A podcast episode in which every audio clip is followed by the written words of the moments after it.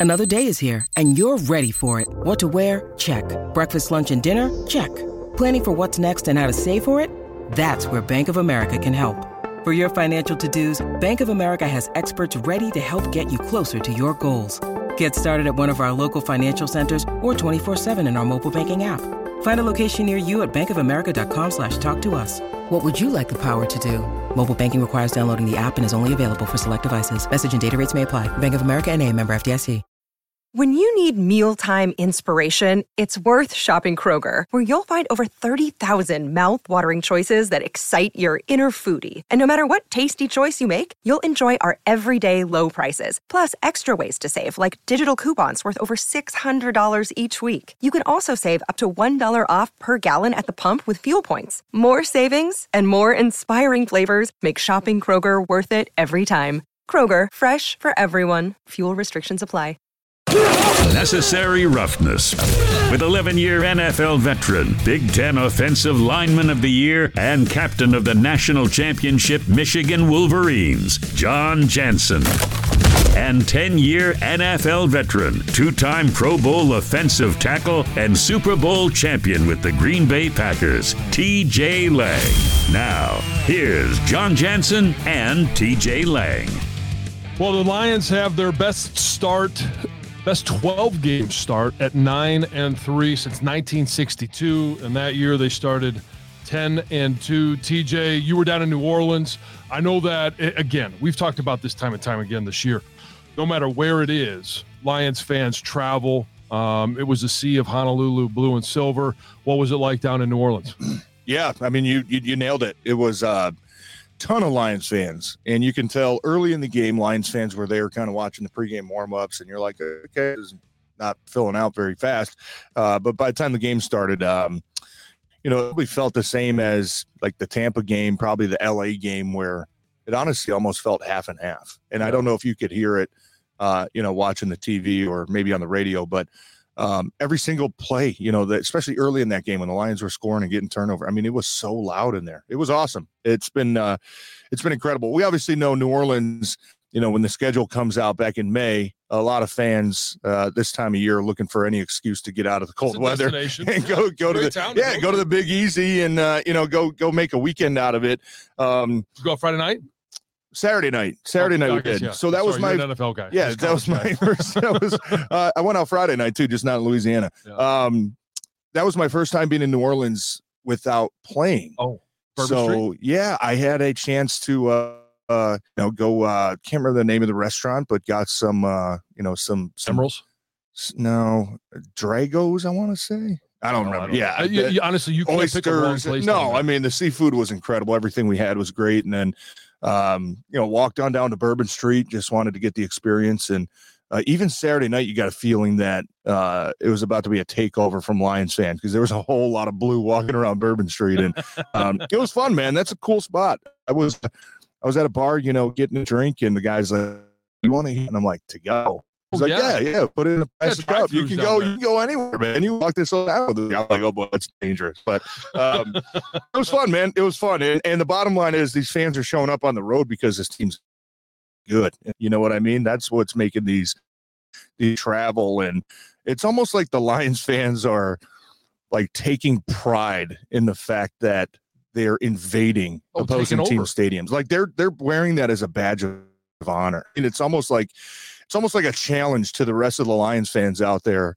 Uh, how many stadiums can we completely just take over and dominate in this league? Because that's a that's a dejecting fine a home game, and you look up and it's like 40, 50 percent the other team's fans. I mean, that is like you kind of get a little embarrassed uh, that your fans can't even show up to support you. So, um, you know, it's and the players love it. We talk about all the time. They talked about it again yesterday that, uh, you know, it, it, definitely gives them a, little bit of an energy boost and, and, you know adrenaline boost. I mean, you look up, you see the blue, yeah, man, that's great. You're, you don't don't feel like you're in enemy territory when you when you see a lot of a lot of your own, you know, up there supporting you. So, uh, in contingent down there in New Orleans, um, I'm sure Chicago, we're probably going to see a, a, whole lot of blue again. That's a short drive for a lot of people. It is, but here. I'm, I'm I was surprised Green Bay like division opponents to see you know, at a place like Lambeau, because obviously you started your career there, to have that many tickets sold to Lions fans.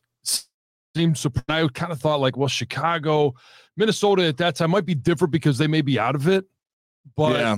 I mean, it's it's still a division opponent. Yeah, um, yeah, weird. I mean, I played in Lambeau for eight years and can't remember too many games where you know there, there was a whole lot of other fans uh, in that stadium. Um, I think that might be just be I don't know just the demand that Lions fans have right now, uh, going to watch their team and, and, and trying to be a part of uh, what a lot of us think you know could be a special season. So um, you know Chicago is one of those stadiums that normally doesn't get uh, you know overridden by uh, you know, opposing teams' fans. I mean, they usually have a pretty good home crowd. Yeah. But like you said, I mean, with them kind of sitting at what three and eight, right? You know, how many of their fans are going to show up? Lions fans probably thinking they want to go, uh, you know, watch a division game. And Chicago's always a cool town, but we'll see. We'll see this weekend, man. But that's been uh, been incredible, man. Coach talks about after every game just how impressed he is with with the ability of these fans to travel and show up because it uh, it makes a difference. It so does. Let's talk about the product on the field. Obviously, that's the most important. It's fun that that Lions fans get a chance to travel some of these great places and that they have a reason to travel.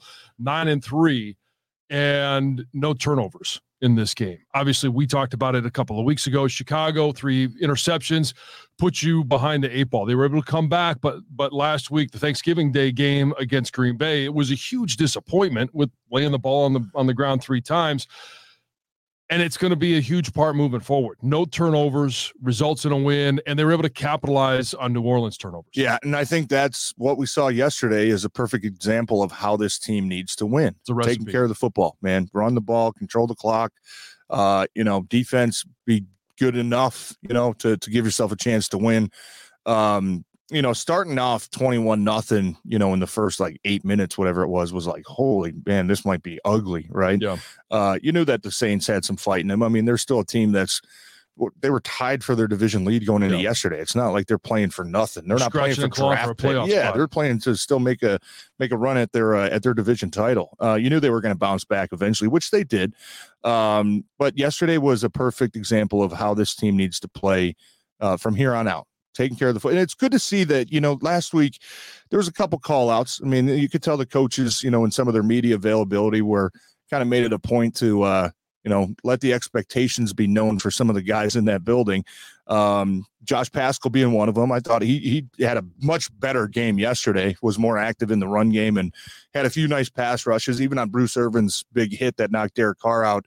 Uh, Paschal had a great rush on a little TE stunt and freed up uh, Bruce to come on the inside and get that hit. Um, Jonah Jackson, good to see him back on the field. You know, coach kind of challenged him a little bit last week. And he, I think he said, uh, you know, I'm not expecting Jonah to play until he tells me he's going to play. And you look at that and you're like, whoa. Like, I think he's, yeah. he's kind of sending a message with that one, so to say. But, and then the areas of emphasis that they kind of hit on, right? Obviously, we got to take care of the football. We can't turn it over. In defense, how do we find a way to manufacture some turnovers? I know the turnovers uh, were a little bit mm, probably good luck on a you know the, at least with the with the fumble. You know, yeah. Derek Carr kind of bouncing the ball off the left guard. Well, even the um, interception, it was it was and the interception was tipped, but tight end's hands. And you know what? I mean, you go back and watch that play and. And Jack Campbell's right there. I mean, it looks like he's ready to lay a big hit on the tight end, and that tight end probably felt that, right? So that's also a part of the it wasn't just a drop in open field. I think you felt the the impact coming, and that's why he kind of gator armed it a little bit off the tip. But you know what the bottom line is you still got to make the play. Brian Branch made the play, and um, you know, and then they were able to recover the fumble uh, that Derek Carr kind of uh, snafu'd on the on the center uh, quarterback center exchange there. So it's good to see. You know, you talk about it all week, the things we have to do, the things that we're putting a point of emphasis on, and it's good to see that show up on Sunday, right? Because you can talk your ass off about what, you got to do, what we need to do. It doesn't matter until you, what happens on Sunday. The fact that they were able to go out there and do that, and then look, getting the 14 points off of those two turnovers. I mean, that's the difference in the game, right? That's the difference. You're settling for field goals there, uh, especially early in the game. You're you're not feeling as good about yourself as as if you're able to punch it in, which they were able to do. So, um, was it you know disappointing that they didn't blow them out? I mean, I don't know. I don't really care about style points at yeah. this point of the season sitting here in the first week of December. I care about winning the football game, and that's what they were able to do. They hit a couple lulls, and we know that. Look, it, when it's just kind of human nature when you go out and you get a big lead, you don't expect. I'm not in the NFL. I don't think you've ever expected to go out and just blow a team out from start to finish, right? Uh, we've all been a part of those games, but that's not in your mindset. You're not expecting that. It's a rare occurrence. We're going up 21 nothing, then we're going to keep the foot on the pe- like you, you you expect it to be a battle. You know what I mean? So when you do get these games where you go up three scores early, it's kind of a weird feeling. Like I think it's just human nature to kind of be a, a, little bit more conservative, whether you're a player, whether you're a play caller, right? You look at the game differently, right? Maybe yeah. you're thinking going into this thing, this is our plan, this is what we're going to do. And then you change it based off of what the score is. You say, okay, you know, maybe we don't have to do those things yet. Maybe we can save them. And then naturally, you kind of always hit a little bit of a lull. And then it's, you know, you eventually get that adrenaline work back up to say, okay, guys, we got to go out there and finish this thing. I think the biggest, uh, maybe the biggest takeaway that I've had with this team really all season, and it showed up again yesterday, is their ability late in games when they have a lead and a chance to ice the game. Uh, they've been doing it. This offense has been doing it. We saw it. Uh, I think it was, gosh, I can't remember what game it was. You know that they go on like a seven-minute drive to end the game. Right. Uh, yesterday, a, a, chance there late. Your defense gets a big stop on fourth down. Uh, offense gets the ball back. You know, Saints still have two timeouts, three minutes or so left. You got to put a drive together, uh, and they were able to go out there and do that and finish the game on offense. Finish the game taking a knee. Finish the game making a big play on third down uh, you know, to to to seal it. I think this offense has uh, been it's it's I admire the fact that they're able to do that because that's a quality of a good football team. When you have chances to make those plays, they've been making them pretty much all season long. You don't want to put your defense in a bind and say, "Sorry guys, we're punting back. They got a minute thirty left." Uh, you know, go out there and get us one more stop. You don't yeah. want to do that. And this offense has been able to uh, finish the game and ice it out with the ball in their hands. I think is a is a uh, huge. It's a huge bonus. It's a huge positive right now about their uh, identity and, and the characteristic that uh, uh, of that of that offense, especially. A lot for us to be able to talk about in this game, but let's talk about one of the areas that this team really needed to improve upon. And it's not like they went out there and lit it on fire, but they they go out and sign Bruce Irvin He's on the practice squad. They bring him up to the regular squad. Now, all of a sudden, in his first couple of plays, he makes an impact with a sack.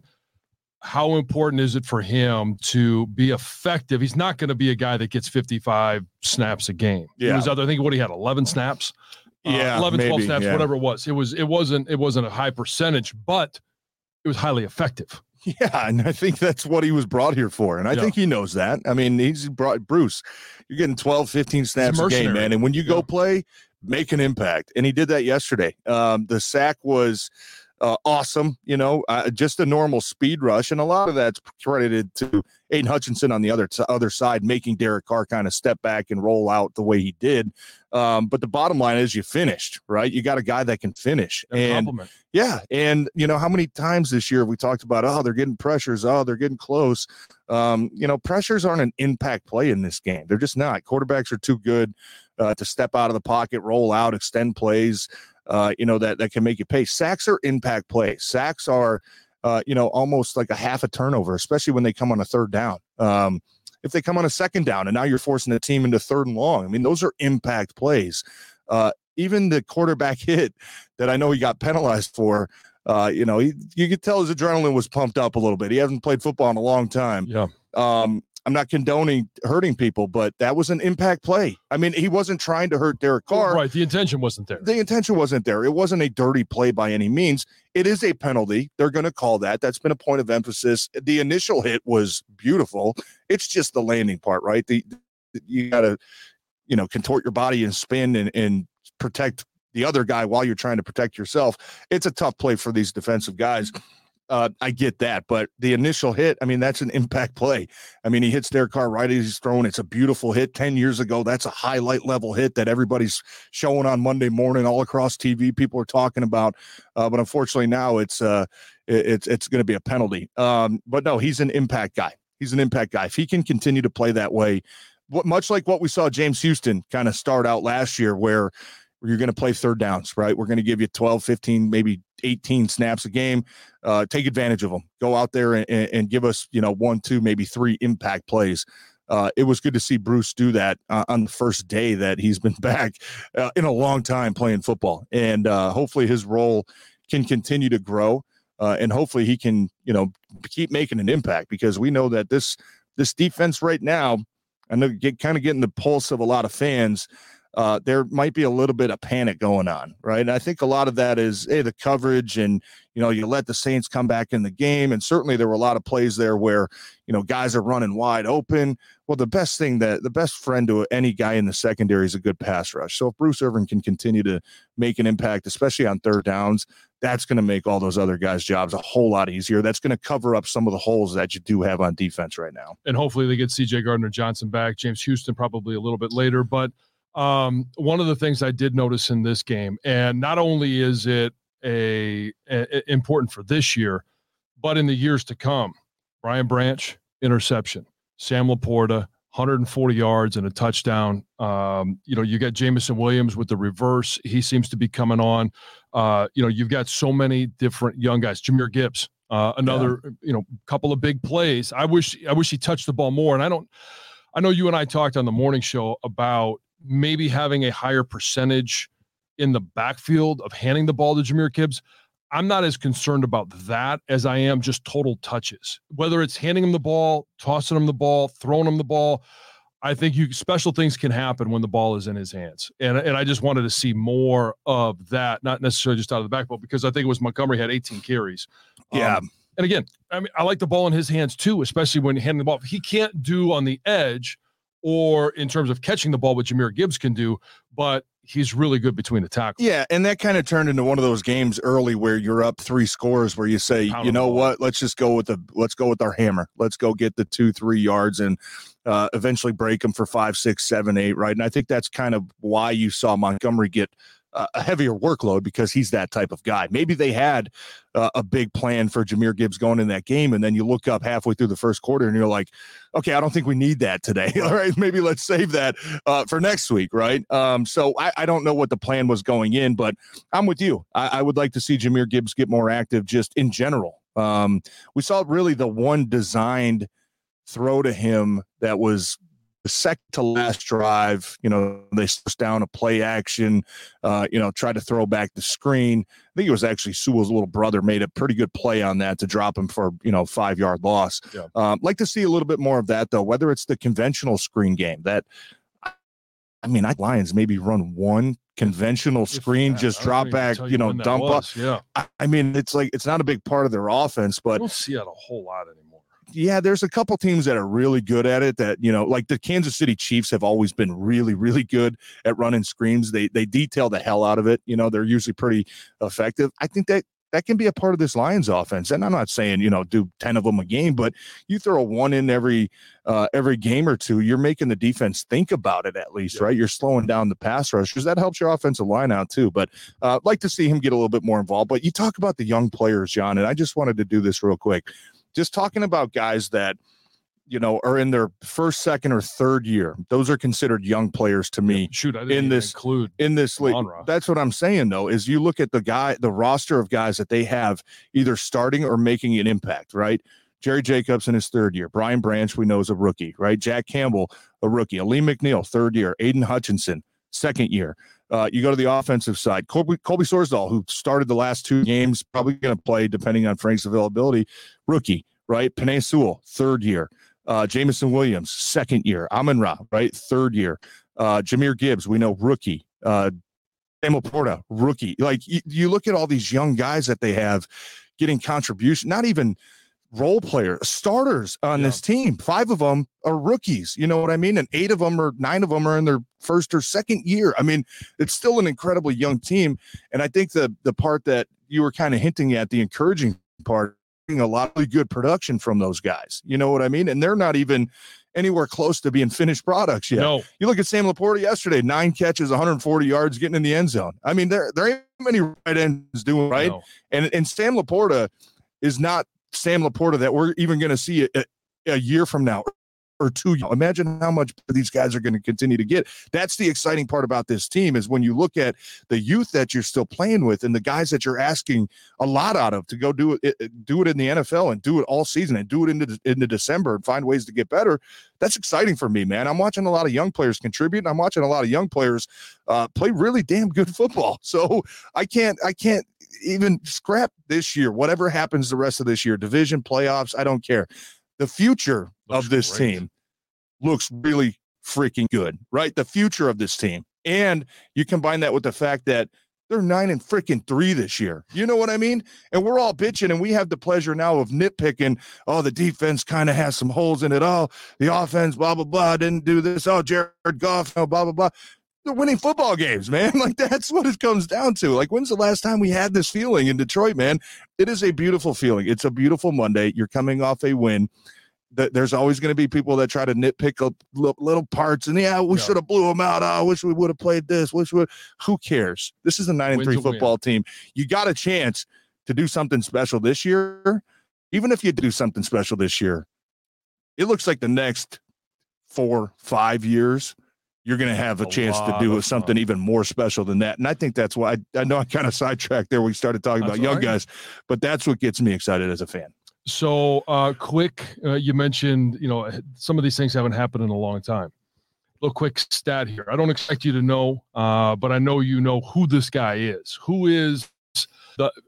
There's been six other players as rookie tight ends to have 140 yards and one touchdown in a game as a rookie the last time it happened in 95. Do you know who that was? 95. That's how long it's been since it's happened. We've there's been a oh lot of great tight ends. There's a lot of good tight ends in the league right now that weren't able to do what Sam LaPorta did yesterday. Yeah. Um I mean 95 Tony Gonzalez? No, no. It's uh it's the pride and joy of Brother Rice High School. Pete Mitchell? Yeah. Oh, no kidding. Oh, Pete Mitchell. Some say the Pete, greatest player. I didn't know Pete lighted up like that, man, his rookie year. Good for you. Down with Jacksonville, I think that probably was. was. Down with Jacksonville. Oh, uh-huh. Oh, man. Yeah, a little blasphemy. Great company right there. Uh-huh. know that. So that's one. And here's another stat that that blew my mind. I knew that he was in the realm of this, but yesterday – Amon-Ra St. Brown passed Calvin Johnson for the most receiving yards in the first three years. And and to me, like, okay, we know what what Calvin did in his in his career and the the the Hall of Famer that he is, yeah, or was, and in his prime too. Yeah. yeah.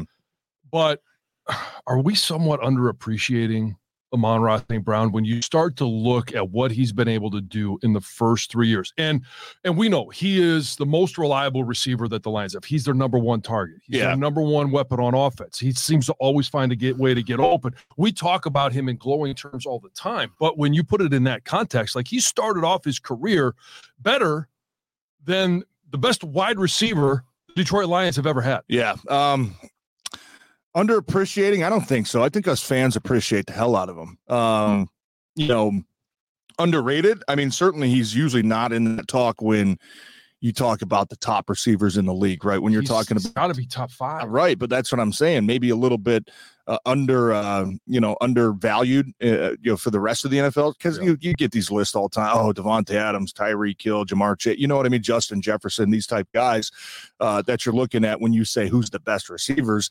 Amon-Ra's certainly has the uh, stat compete with those guys. I think you know he's just for me. It's it's like a just a model of consistency.